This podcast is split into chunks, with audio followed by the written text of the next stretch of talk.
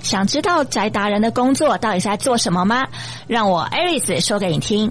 我是龙妹猫弟的 IP 创始人起飞丽莎莎，想认识更多插画家，学习更多的绘画技巧吗？每个礼拜五晚上八点，一起来收听仔仔初音，让我们这一群仔仔一起出声音，让全世界听到我们的好声音。Hello，大家好，嗨，大家好， 欢迎来到仔仔初音，仔仔初音，让我们这群仔仔一起出声音，让全世界听到我们的好声音。耶我是你的主持人 Alice。 我是今天的来宾，我叫浩远，可以叫阿浩，谢谢。哦，浩远。那今天请到其实黄浩远老师哦，嗯嗯对，那想冒昧问一下，哎，黄浩远老师以前是做什么工作的吗？呃，我以前是在做教育训练，哦，算是 HR，但是 HR 其实有分，就是说呃有很多个方寻的工作，有选训、用留都有。但我是比较 work 在训练的部分，在 HR 之前是类似做那种管理顾问，就是帮公司做训练。对，因为有些公司的训练，他会外包给其他外面的公司去帮他做训练。是，那我一开始是做这样子，然后后来做一做，就到公司里面去做训练，哦对对，然后到现在是成为一个工程师这样子。哎，等一下也跳太多了吧？对对对所以从 HR 然后变成工程师对对，我觉得这是一个蛮励志的，因为我本身是念体育系，啊，然后我都跟学弟说，谁说体育系不行，我都是成中的工程师。哦 啊，当然没有没有没有贬低没有贬低那个体育系的意思，体育系的人灵活的。可是我的意思说，哇，体育系，然后跳到 HR，然后跳到工程师，他其实都跨界跨非常非常大哎、其实其实应该这样说啦，就是说，我觉得应该是掌握学习的能力就可以。哦哎、毕竟你现在的工作几年后会不会存在都不知道，但是你就是会要有一个，哎、我可以随时有 update 新的东西，然后这些新东西可以让你往不同的职来去做发展啊。所以我觉得你不是厉害，是掌握住了学习。然后我觉得大学好像本来就是希望人家可以学习学习的能力。以前好像某一阵子 learning to learning 好像对对对一直被强调， 我就是那一个实践的例子而已。嗯啊对 对对。所以就是掌握学学能力，然后不管跳任何的行业，其实都是可以蛮吃香的这样。对，我觉得是，而且而且那什么跨域应用好像也是未来一个趋势哦啊。对，是呃，工程现在是做什么样的工作吗？呃，我现在是主要是做网页、网站、系统之类的开发。举个例子，比较一般人常用到的，比如说你现在在网络购物，嗯网络购物不管是 Momo 啦、虾皮啦，还是 PC Home 啦，其实都是在网页上操作。那在网页上操作呢，我选了一些东西啊，它会帮你放到购物车啦，结账也是上面一起结账，然后去串你银行的金流啦，然后还有那个超商帮你送东西啊，物流啦，然后网页电脑上看到的跟你手机上面的是要同步的，啊，大概就是这方面的工作。听起来超难 的，是吗？这个当然，这个这个部分其实说一个人当然没办法做完全部啦。哦但是如果很多人的话，当然就是会比较能够去做那种大型的。哦哎当然，如果你是工人家是阳春一点的，就是我也没有那么多可以手机来接推波说，哎、今天双十一哦，或者说你的购物车还没结账哦，你就比较简单一点那那也许就就有机会一个人玩。虽然你这样讲的好像很简单那样，但是事实上我听了就觉得哇，那个工程听起来就很难 呢。哇！可是我知道，像浩远老师有开发一个实境游戏引擎的一个工具，嗯嗯嗯它等于是一般人都可以去做使用的。嗯嗯嗯那那个工具可以给我们介绍一下吗？啊，我先讲这套工具最原始的模样，哦然后一直发展到现在的 样好貌。哦哎、好哦其实一开始也是蛮阳春的。 好，呃，其实照这个跟我之前的背景是有关。我们一直刚刚说过是做教育训练嘛，嗯是是是，那教育训练其实我们有时候会帮一些其他的外单位或其他公司啊办训练，在 N 年前，对，嗯至于几年就算了，不方 便透露。其实某一个时间点嗯的那一那一个区块，所有的公司都很强调，就是要 team building 啊，团队。的概念啊，整个公司的单位组织人要拧成一一条心啊，所以我们要一起去做某一个挑战，嗯是然后完成的时候呢，那种成就感让大家有一种啊，we are family 啊，we are team 啊啊这样的感觉的。我不知道有没有经历过那一段。那可是是是是，如果曾经在几年前你是上班族，你公司又有这方面的这个重视的话，你可能就很常做这样的事情。啊对，那我就是去办这场训练给那些公司。嗯好，那那个时候比较常用到的东西叫做呃，有点像是以大地游戏的概念吗？或是户外闯关的概哦是念？是是是那也是有一些，比如说像是 GPS 定位，然后去嗯找它保障点在哪里。啊，对，可是那东西呢，你知道吗？超搞 纲，因为你人要很多，然后呢，事前准备要很多。对对像是以前我曾经做过一个，就是在阳明山上，哦然后去把那个，嗯我们把一个那个类似那个装点，就是有点像插在土里面那种装，呃，然后拿到一个就一分，嘿，把阳明山上遍布。然后那个公司来的时候呢，那些队员啊会玩，就是公司的那个学员成员啊，他就在时间内看哪一队找到最多多个那个装点，就算他获胜哦。那当然过程中他们就会说去讨论说，哎，我们应该收哪一区块哦啊，或者是说怎么分配啦、是是而且透过这样去去凝聚那个公司啊。嗯但是我重点重点是，哎，八点的活动， 我五点要起床，六点在山上， 我要求哦我，天啊而且说有时候是很冷，哦，对。好，重点不是这个哦，重点是结束之后呢，通常结束的时候是下午，大概是也是五点多，四五点结束。哦那你在冬天的时候天很特别快就黑了，所以我在摸黑要把剩下的给收回来。啊，对，所以啊、呃这个游戏其实蛮蛮耗费工作的那个前置作业啊，以及对后对期对准对对。备对对对，然后再来就是说，为了避免那个，就是有时候在那种户外场合啊，人一放出去，意外啊呀，会需要有一个随队的人员去哦确认，说我找到某个点，然后那个点是一个谜题，嗯那我怎么判定你解开了？哦，以前呢，在古早的年代呢，就是配一个算关 是主不是关主，关主是在定位的哦哦哎哦啊然后那那个团队跟着那个队伍一起跑的那一个，啊，随队的那个对对，随队小天小小精小天灵使，对对对小对天对小天小精灵这样子。嗯嗯哎，嗯然后我们有时候需要助教之类的。是我每一个队就配一个，哦，是成本很高，人力成本很高。对对对对对对然后再加上这个呃人不必须要呃那个经得起诱惑，是因为有时候队员那个解不开，就会去跟你撸啊，说啊这题啊答案什么啊，给点提示啊，有没有？是就是是就是是是，就是这样子，有点不好去控制这样对子。对对对对，对，这个是一开始我做的，然后我后来就想，哎，我可不可以自己写一套嗯城市系统？我就把该有的线索什么东西都放在手机上面，哦，嗯然后时间到他们就出去。然后我及时统计他们所有的分数，及时欸对对对对对。好酷哦然后回来的时候呢，他们有没有过关啊了？他们嗯突不过关？我在系统上一看，哎，很，啊而且我也不用做场部了，嗯，对，就那个点位都固定啊，都是在上面对啊对对，对我用对 GPS 定位就知道你有没有到那地方去啦、对，所以后来就是因为这样子，我去开发了这样的一个一个一个类似这样的一个团队游戏的系统。是那是这是这一套实际解谜最初的原型，了那解嗯个模型是这样子。好，那那个时候其实还是属于就是说，整个游戏系统是我去写程式写出来的，也就是说今天要改的话，我只能从整个城市面去改。哎呀，好难哦，对，这就是比较早一点的。对啊可是后来我就觉得，呃，因为你知道那个业主嗯或是说主管什么之类的客户，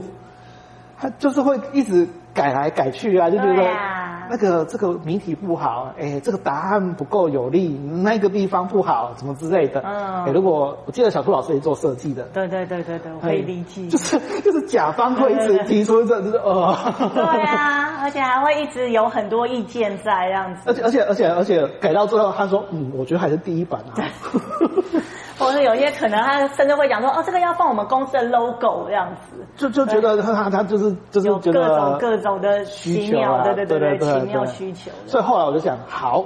我就做一个系统，嗯，然后呢，开放给你自己改啊，你也不用跟我说这个地方设计不好，你想改什么你自己改是，我就不理你了。好，所以这是一开始最初的从团队，然后开始嗯变成一套可以开放让一般人进去去建立一个账号，你就可以在里面创造出一套游戏来。嗯是好，慢慢发展成现在这个模样。好，所以这是整个游戏的发展的历程啊，哦到现在这边。那目前这套是主要是以实境游戏为主，是也就是你在上面可以建立一个在，比如说我今天在一个公园里面，然后公园里面呢有一些地方我设了一些谜题，然后让用这个手机呢去透过呃系统辅助你，然后你就跟着手机这样走走走完一圈，你就可以去完成你想要的游戏这样子。是。对对对，现在模式大概是这样子啊。哎了刚刚有讲到这个实境，它它的正确名称是呃，这个尴尬了，因为其实我对名称一直在改，因为一开始叫做团队游戏，哦，后来加上了一些 GPS 验证啊，嗯或者是说虚拟的一些空间的定位，所以我就改叫实境游戏。哦，然后现在又开始加上了一些解谜的机制哦关卡，就变成实境解谜 游戏。最近又开始加了 AR，哦，哎、 所以我是不是叫做虚拟实境混合解谜？好难啊，啊。对对对，越越来越多了，对对对。不过大家其实，在 Google 上面搜寻实际引擎啊，就会搜到这个对对这个对部对分对，你你打啊、应该这样讲啦，实境效应事务所，啊，实际哎，它上是一个类似我做了一个官网，上面有嗯一点点的操作说明，是就只有一点点。我相信小邱老师也是嗯对一直看，因为一直。改版 如，果有时候觉得啊，这功能不好，我就改改 改改改，哎换一个样子，哎，加了一个什么新功能，然后说明的地方就觉得没有时间去写它。 对对对，对，可是这也是浩源老师的好处啊，就是像我们这些使用者就会一直许愿， 浩源老师就为了我们许愿，他就会一直改这样子。没有，主要是有时候觉得说，哎，那个其他人的的想象的内容，觉得哎哦加上去好像真的很不错。对啊，不过唯一有一点就是，很多人都有意见啊，就走一个优先顺序。哦，是 对是对对是是，一这分两个层面。哦像第一个层面是说，我直接我刚刚想到，我直接举个例子好了。假设我要做分支剧情，嗯，那有一些剧情，比如这边会走到 A 节点，这边走到 B 节点，然后之后可能又会回来，或者是再岔开。是那这一段呢，在城市逻辑上，他就要判断说，A 他做了选择，他前面是不是有满足其他选择，加一加他应该到 B，或者他到 C，、是啊，或者是我这个决定之后，我我曾经做过某个或拿到某个道具，嗯所以我应该走到 D。然啊嗯后，这一段呢是城市逻辑那边要写，可是，在使用者他不需要做这个，他只需要很简单的图形界面，有没有啊？直接说 A，哎，我就设定它是到 B，对对对 C 对对我都要到 D，这一段他操作完，他就可以做他的效果哦了，而不用去理会后面那段城市运作运算过程。这属于第一个。刚刚讲第一个是我用城市逻辑的东西帮你做好了，你只需要简单的图形界面去编译是就好嗯是。是第二个是呃，有很多有趣的功能啊，我只有一个人，因为目前这个啊东西是我一个人开发出来的。超前，那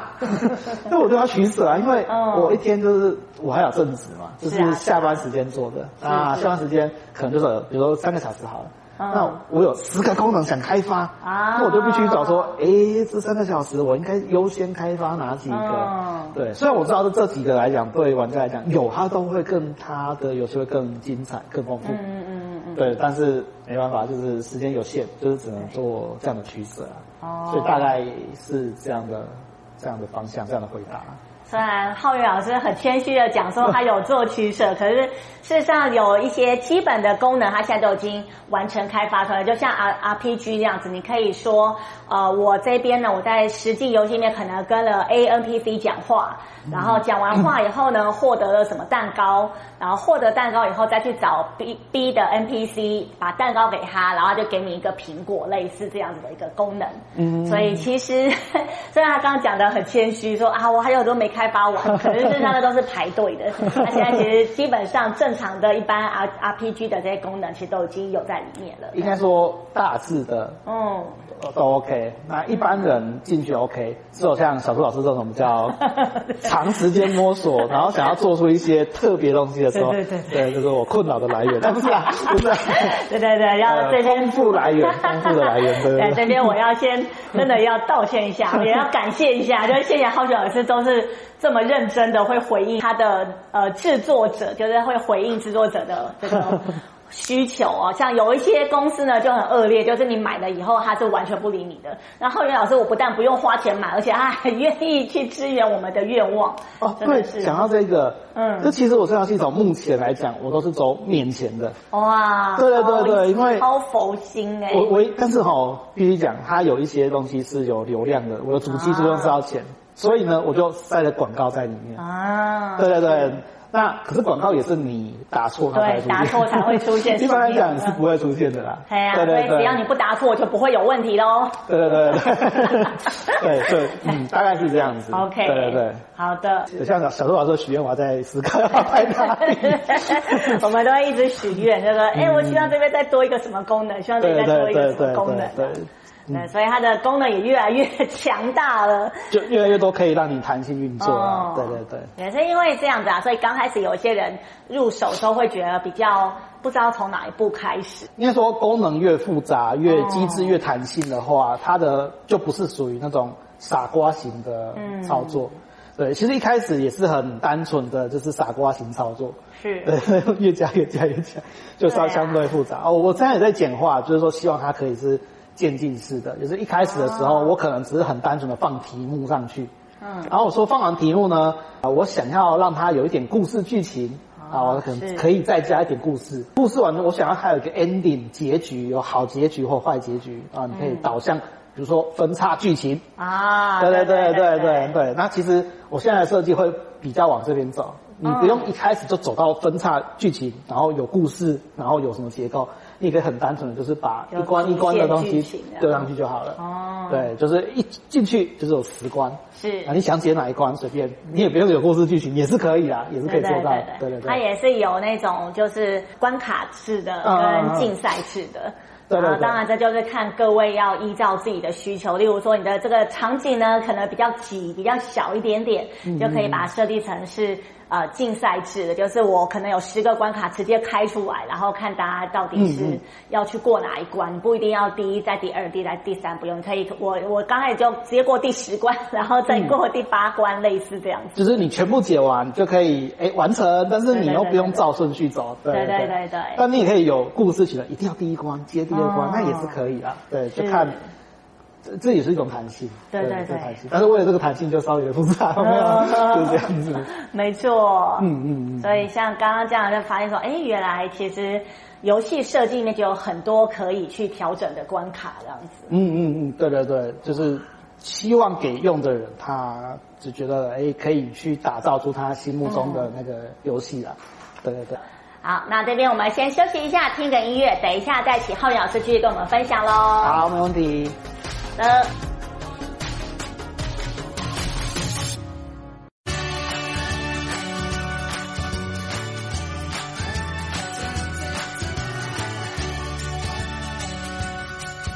Hello，欢迎回来，大家初音。那我们先请浩宇老师跟大家打招呼吧。嗨，大家好，我是浩源。哦，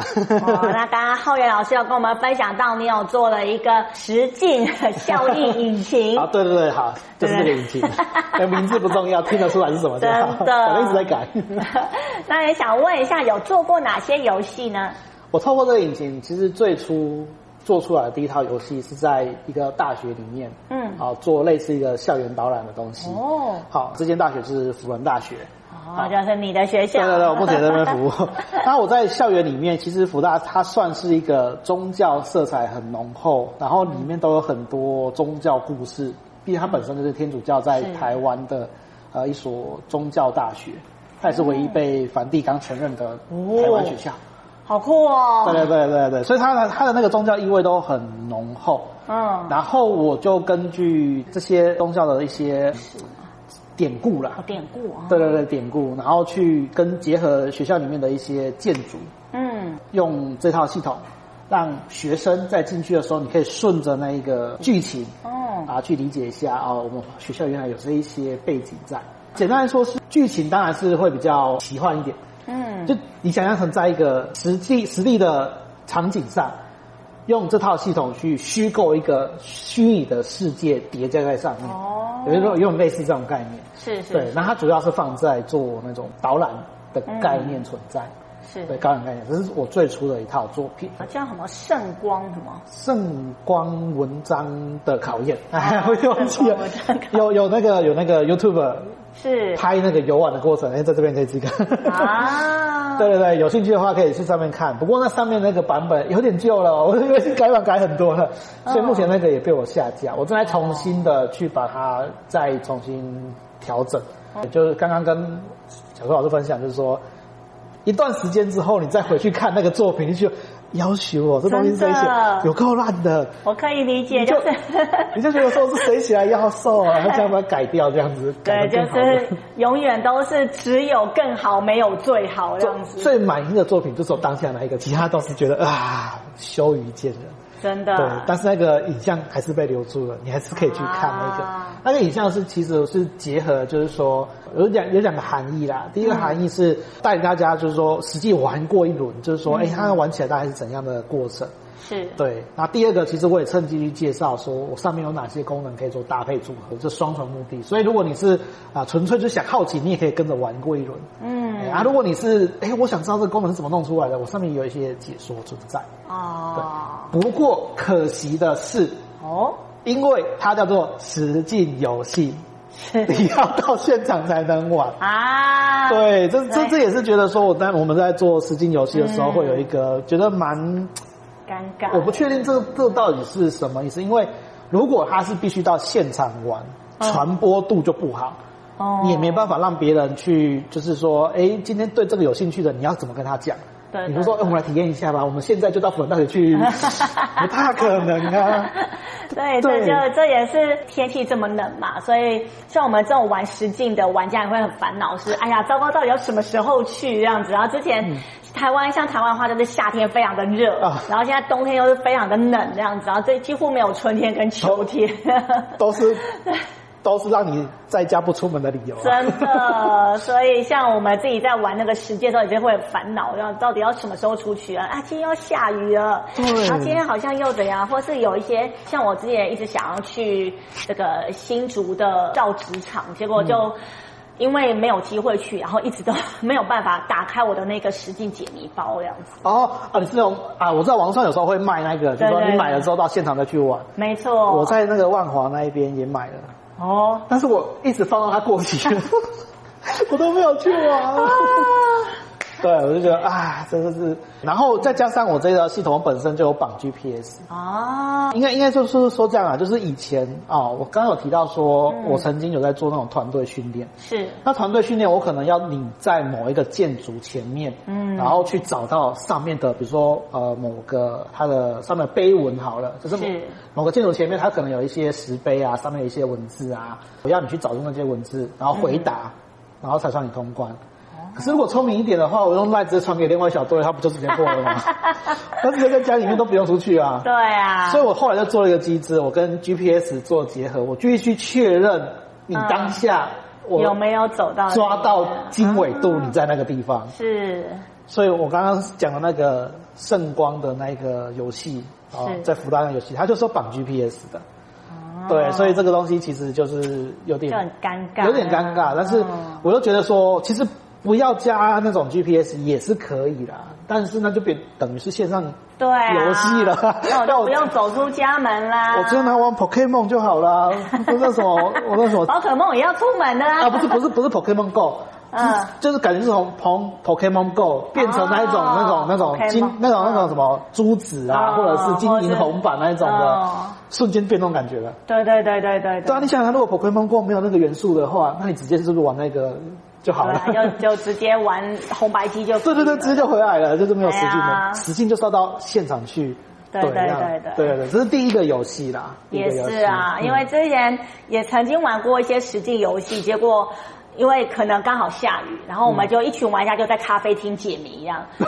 感觉就就没有你去玩实境的感觉啦。那你 其实，其实我觉得实跟境家里玩单最机最有游戏啊嗯趣的一样就是跟一群人，然后边走边逛，边了解当地，所以我觉得跟当地其实是一个很重要的、哦对，而且这个当地可能看你选的地点是什么，如果它本身就富有一些故事背景，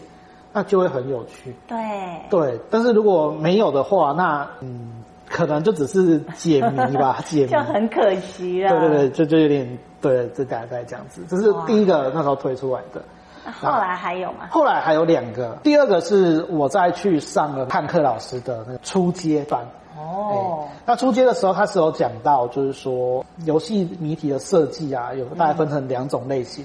第一种类型是直接答案都出来，嗯，第二种呢是你知道了这个答案，才可以用这个答案去解开谜题。哦对，那我最初设计的时候都是有点偏向直接就知道答案，嗯，像呃那个圣光那一段，我还没去上老师的课，所以你看到里面的题目呢，就是很单纯，就是说，哎，你在某个地方有没有找到某个东西？那个东西就是答案了。哦对，所以那个你如果去看影片，你可以有这种的，看到我设计的东西都是这样，但是呃还不熟悉的时候，是你那时候是专注在城市，游戏设计概念，我是两个不同的领域对对对的。所以我后来做出的第二个游戏，就是去尝试结合第二种方式，你知道了答案，再用这个答案呢、去解开谜题。好，那是我第二个做的。那第二个做的有点，大概有点短。那我是尝试结合国中的物理、数学的知识，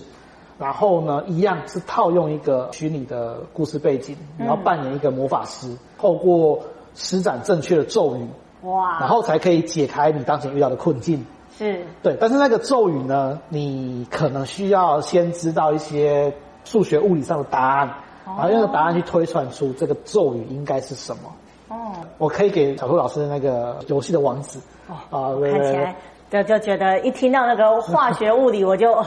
对对对，大概冒汗了不难不难哦，那国就好中程 度而已。啊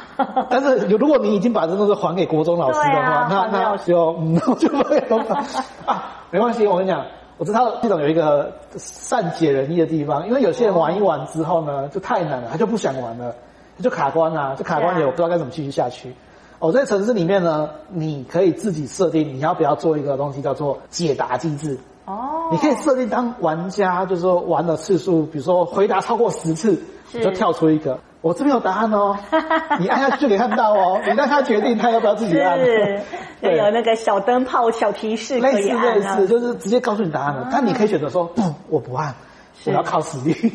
然后让你自己选择。了解大概是这样，所以第二个游戏大概是开始去做呃，把你的在汉克老师上面课程上所学的东西呢，去把它应用到这个游戏里面。它就不是只单纯让你到某个地方去找某个东西，嗯而是开始有一些跟剧情有一些融合。因为我的剧情是我是魔法师，是我要施展魔法，哦我的咒语要怎么样子念出好酷哦正确的咒语，那大概是这样子。嗯这是第二个游戏的尝试。哦，对对对，所以所以如果说是老师的话，我会建议说这样的方式其实还蛮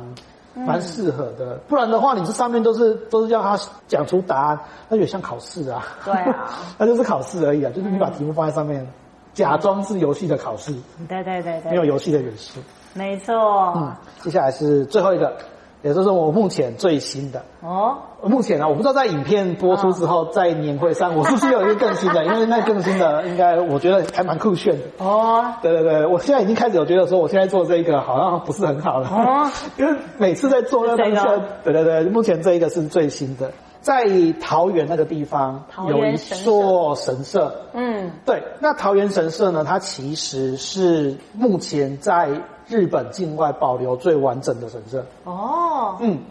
可是嗯，这座神社呢，它当时在呃国民政府来台之后呢，因为国民政府那时候跟日本断交，嗯所以把一些台湾全台各地有关日本人留下的一些古迹啊，通通都拆掉了。啊，对，所以你去看那个在圆山大饭店，哦，以前叫做台湾神宫，哦，对，那可是他们就是改建改建掉了。嗯那最多被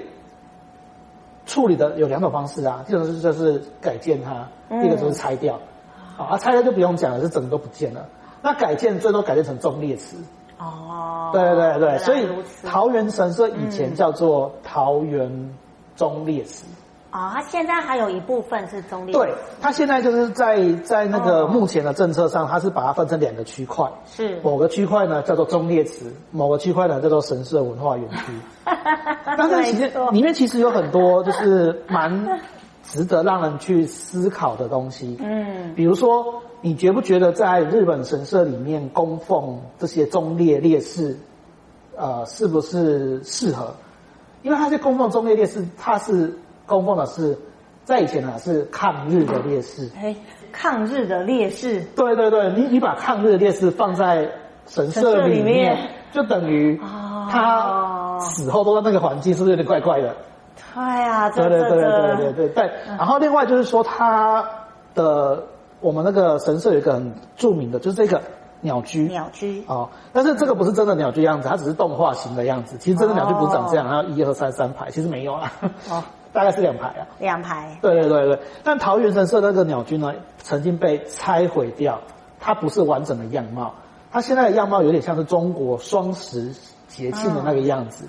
好、那这边就有一个议题哦，曾经他们在讲说，要不要把这个鸟居复原成日本人的那种传统的那种鸟居形式？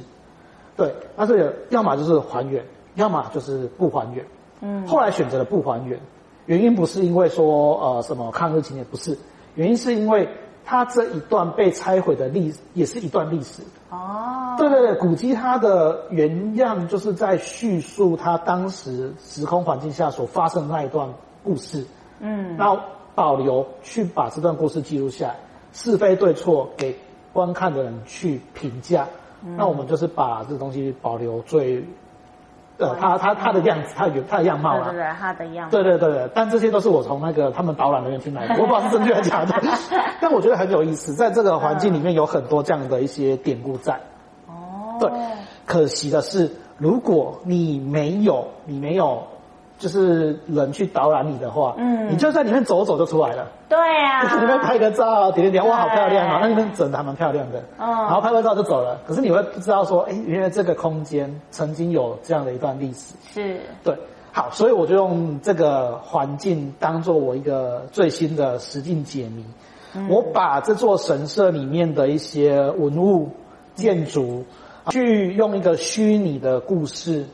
架空在它上面，哦玩家会扮演一个角色，在这里面会遇到一些事情，嗯然后透过一步一步的去解开这个谜题的过程中，去认识说，比如说，哎，这个地点它的背后的故事是什么？嗯，对，有点像是自导式的实境解谜。哦，对对对，我我希望透过这样的游玩过程中，你会有一些些对这地方的认识会加深。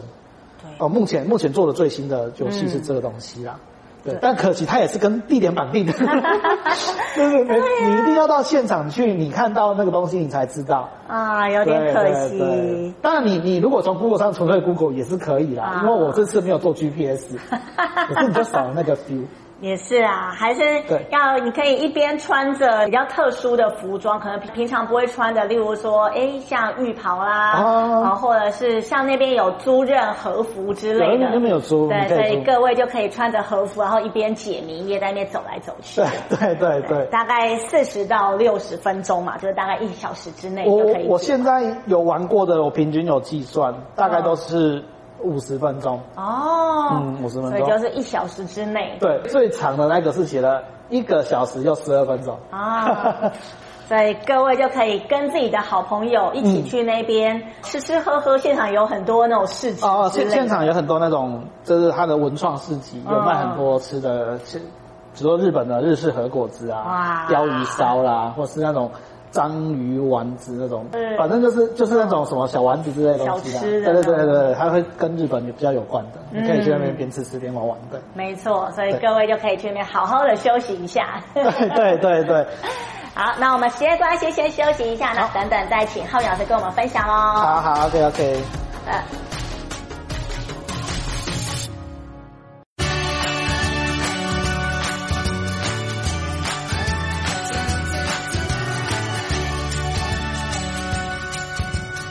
，Hello，欢迎回来，仔仔初一。那我们先请浩宇老师跟我们打招呼吧。嗨，大家好，我是浩源。嗯，后面有点沙哑，因为平常不会讲那么多话。 平常都是写程式 啊，讲话讲话在很久以前还在当人资的时候比较常讲，后来就不大讲了。嗯对，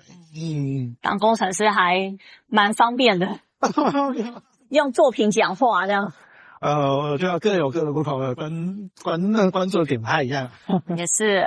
哎，那刚刚有讲到啊，在做这一款游戏当中，刚刚是你的一个初衷嘛，你希望可以让人家知道说，呃，神社的一些历史啦，跟它的一些演变啦，还有它的变化之类的。哎、那在制作这个中间啊，就是游戏制作的中间，有没有让你印象最深刻，或是可能让你觉得哇，挫折好大啊，那种类似的这样？对对，对那个印象深刻的地方是引擎容易写啦，哦设计有有点困难，你知道吗？啊 那个剧情啊，那个关嗯卡，那个谜题啊，要怎么环环相扣，让玩家可以顺着那个流下去？我觉得这个东西花了我好多的时间去思考，然后写出来有时候不满意，半夜跳起来继续改。啊 对，但是有一个好处是说，现在 AI 发达，嗯而我可以用这个东西省掉不少力。对，但是在以前的时候，那个剧本都要自己写。我想说，我是不是写完之后就可以这样直接转成小说了？你知道吗？写一写，快快十万字了，哎，没有啊，一万多字啊，一万多字，一万多字是那个游戏的时候是跳着跳着跳着那种。我说哇，这个印象最深刻的这个，因为我最初设计完游戏之后呢，我后来想说，我要用这个系统做一套，就是真的可以玩的，就是说，哎，这是真的游戏样貌，不是那种 demo 啦或者是什么的。那我实际去做这个东西的时候呢，呃，真的花了我不少时间去研究说，我这个人设啊有没有写错啊，或者是前后剧情有没有呼应，啊或者是一开始的时候主角给他这样的一个个性，为后面那个东西要呼应啊。 这个是印象最深刻的，所以我觉得隔行如隔山，游戏设计跟城市设计还是有两个，嗯，还是更有在。哎，这这这倒是真的。像我自己的话，就觉得，哎，可能画画是很容易的事情。嗯 我跟你讲，我要要做到像你刚刚讲到的那些城市的，我就哇，真的是头疼了。我呃就觉得觉得是真的，呃，隔行如隔山。但是如果说呃两个都有一些理解的话，我觉得嗯在未来这种东西，就是说我在用 AI 的时候，我可能用了 Chat GPT，我用了 Canva，我用了那个叫什么 Midjourney，然后很多东西都是混合在一起用，去生成说你想要的模样出来的。所以设计游戏的时候，真的有好多东西工具都要去去摸这样子。就是还蛮感谢现在是进入 AI 年哦，对代，对对对对对。不然的话真的是很辛苦。找一个编剧啊，要找一个人做，对对对然后画画要找一个人，写程式要找一个人，对对对对对对，现在都可以解 AI。对，嗯，真的哇！那所以刚刚这样讲起来，其实当初你在设计这个实境效应引擎的时候，好，暂时就肯定让的 时间效应引擎。对对对，实际效应引擎的时候，其实哎，让你印象比较深刻，反而是在制作的部分吗？那那对那在城市设计上反而都没有什么问题，这样子。城市的话，其实我是在都在取舍，取舍就是说我希望这个功能呢是不懂城市的人可以透过这个平台，然后去实做他的游戏，设计他的游戏。那有一些功能呢，它必须去用到写程式的部分，那我就可能要取舍说，也许我的功能不要那么的完整，我截取一段，那这一段呢是不用用到城市设计，是一般人他在网页上拖拉电梯就可以做出来的。对，那其实很常是在这个地方的做取舍啦。像现在的 AR 有没有？我现在扫描的时候，呃，如果可以让它呈现出一个模型，很花俏。可是呢，要做到这件事情呢，你可能对于那个要有一些编码的东西去去完成它，你才可以做到这样的东西。所以我现在就在思考说，呃，我可不可以在网页上帮这些使用者，就是建立一个呃，也许他没有办法就是呃做到很完整的，就是把模型出来，但是他可以简单的点点点点，就可以把它大概用那种样子给它丢上去。啊、简单来说就是说，呃，希望可以让一般的使用者在没有城市背景的状况下，可以去编辑出或设计他的游戏。对，那需要城市的部分呢，我就尽量把它就是自动化，让你点这个时候就背后就是执行那一段程式。对，那这样怎么样做这件事情，就是呃我在开发的时候比较多去思考的，也是花很多时间在这边。所以其实还是要依照使用者体验，然后去设计出你里面的那些工具跟功能这样子。使用者体验吗？应该是使用者他可以做到的事情。那如果是说设计城市跟设计游戏，它分别要关注的点是不太一样的。哦，对我先讲的是设计城市的部分。以我自己来讲，写程式、写功能是 OK，可是你知道，使用者在玩的时候是那个画面，啊，是那个叫做美感，叫做 UI U 叉。那个东西呢，其实我不断的在改变，就是像小老师会说，哎，你怎么三不五时就会改一下、改一下、改一下？其实改的不是里面的逻辑，不是里面的程式，是那一张显示的操作界面。啊，是所以程式来讲的时候呢，我有时候会思考说，我怎样的玩的过程中，玩家会比较顺畅。点线索，我们到下一关的时候，哦，这个我花好多时间去思考，甚至说现在也不断的还在进步当中，哇，还在调整当中。嗯，对，因为就像是你玩一款游戏，你首先会去看，诶，人物好不好看，对再来看它的游戏机制啊，那个什么前进、后退、左右的那个按钮啊，好不好操作？什么很反的类有没有？其实这个东西会会影响你想要游玩的对对对对对哎对，或者诶，我的线索在哪里？怎么找不到啊？这个是对对对，对，我提示不明显啊，所以这属于城市方面的。其实它也分了城市啊，美术中心啊，对对对，的那个使用者体验跟使用者界面，对对啊，它其实也也是一套嗯最近越来越受到重视的。是对，虽然我们当工程师都很干掉那个写写 UI U 叉的，因为就哦，这个很难写，他应该要这样子对，而写出来是有成就感，没错。对对对， 好，有这很 多了，简单简单。他俩是写两个设计程式，第二个是设计游戏，嗯其实应该这样讲啦。那个游戏的难度我已经调整整整三次，我第一次设计出来的版本，然后找的就是小偷老师去做测试测 试，然后玩完了之后呢，我觉得没问题 了，那个版本拿去 给就是不怎么玩游戏的测试，好难哦。 所以我又把那个东西呢 又再调整了一版，最后我找我同事去，我同事是工程师，好难哦。 对，所以其实我我觉得应该这样讲，除非你是要做那种悬赏，说有没有可以解开这个谜底啊，解开就拿多少奖金，还是说你的希望目的是像我这个东西，就是希望大家可以都可以破关嘛，都可以玩玩嘛，所以那个难度要怎么去调整，让它难易适中，包括它的线索应该怎么给，我提示应该有懂得露骨，露骨，好，就这样。 对对对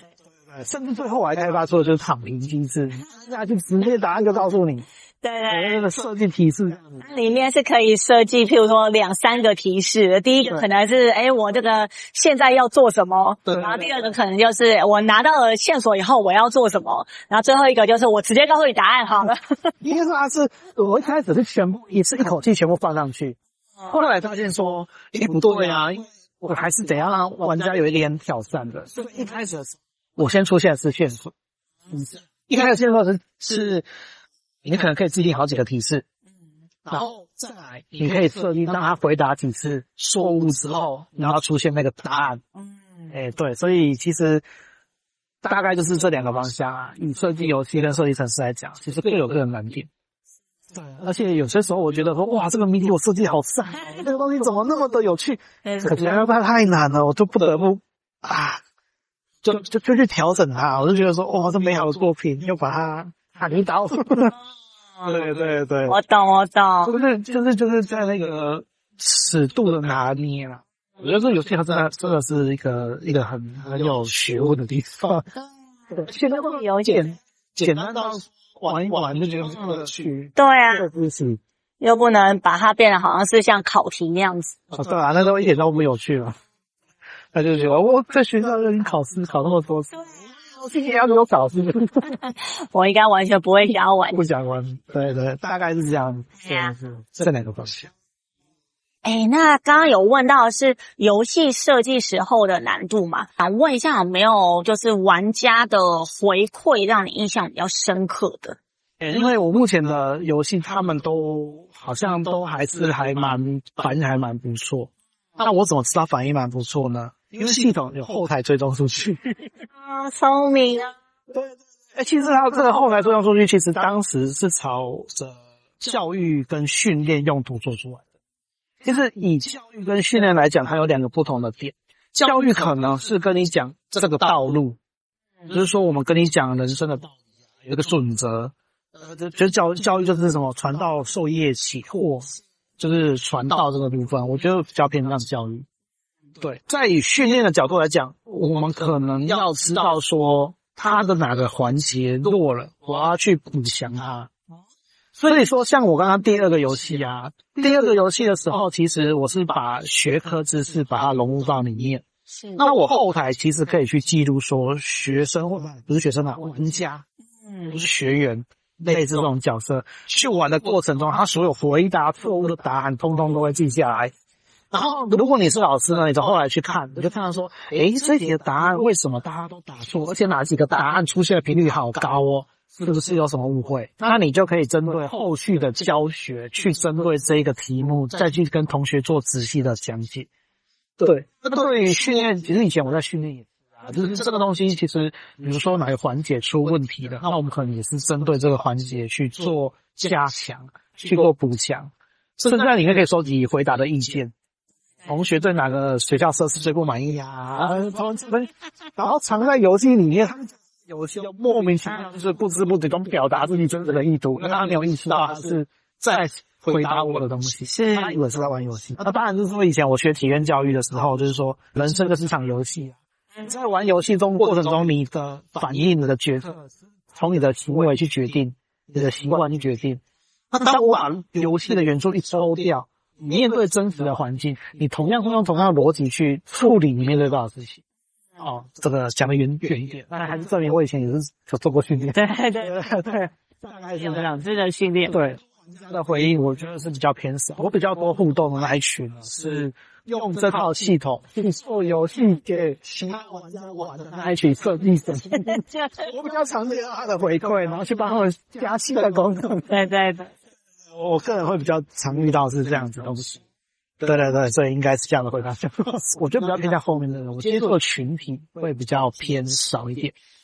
大概是这样子。还有我知道，像这一款你是已经有到现场去做贩售的动作，哦，对对，我在现场，其实他也就是桃园神社大概也就是一个推广，就是说其实大概就是一两杯饮料钱，对，就可以买了。这次的话，听说我们在二月份有一个嗯实境游戏教育年会，嗯然后会有邀请到浩然老师去跟大家实体做分享。嗯嗯，哎，那也想问一下浩然老师这边可以给我们推荐一下吗？哦，其实是这样子的，哦，这是我本人的亲自最深层的感触。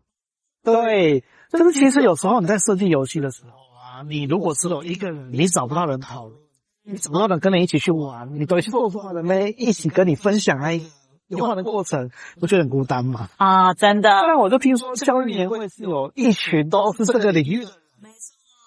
而且我本身是工程师，以前是做 HR，我就没有接触到这方面的人，有这么好的地方，怎么可以不去呢？真的。哎，跟各位讲哦，像我自己跟小麦，就是我们认识了以后，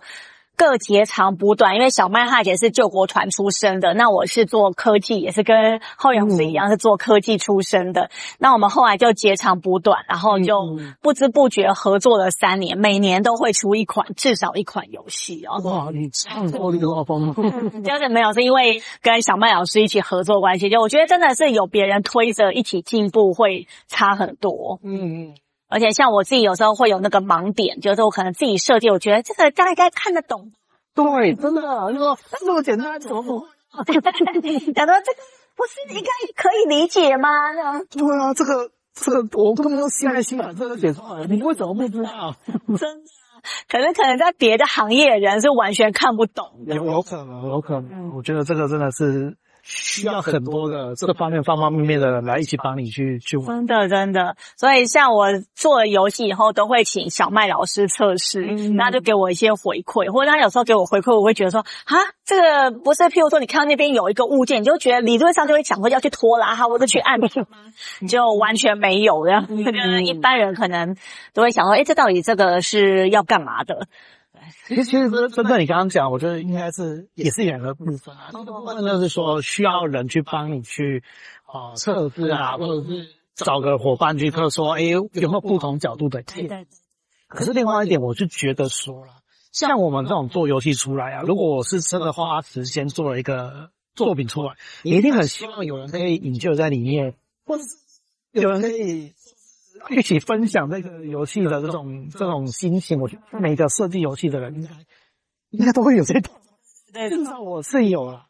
对，而且我就就想起以前我在就是有一位老师，他喜欢登山，他说独自一人登山最难过的事情是什么？独自一人跑到山顶上登顶哦，但是最难过的事情是没有人跟他一起分享前面那个辽阔的风景，他只有自己一个人看，然后呢没有办法分享，旁边有人吗？哦，一样的道理，我们做游戏出来，你你做花了好多时间啊，你设计那些谜题，设计的剧情，没有能够理解一下，你不觉得觉得那个遗憾吗？所以我觉得这是来来这个年会最大的最大，我觉得最大好处了，至少这么一群人在。对，嗯，所以各位如果也是跟浩源老师一样，或者跟我们一样会想要自己设计游戏的话，嗯记得就可以来这边一起找伙伴。嗯嗯嗯对，而且像刚刚讲到的，诶，如果有一些像老师可能用学科把它设计成游戏，嗯那如果有是刚好是教什么物理的啊，刚好教什么的，诶，那就直接请他来做这个题目的设计对，。就是现场的偷师大会有。我妈你曾经做过什么？哦参考一下。但是实境游戏教育年会， 对各位记得一定要来参加。好，那我们这个时间关系，今天就差不多。那谢谢浩宇老师给我们的分享谢。谢大家，谢谢，那大家记得每个礼拜五晚上仔仔初音，下次一起收听哦，拜拜拜。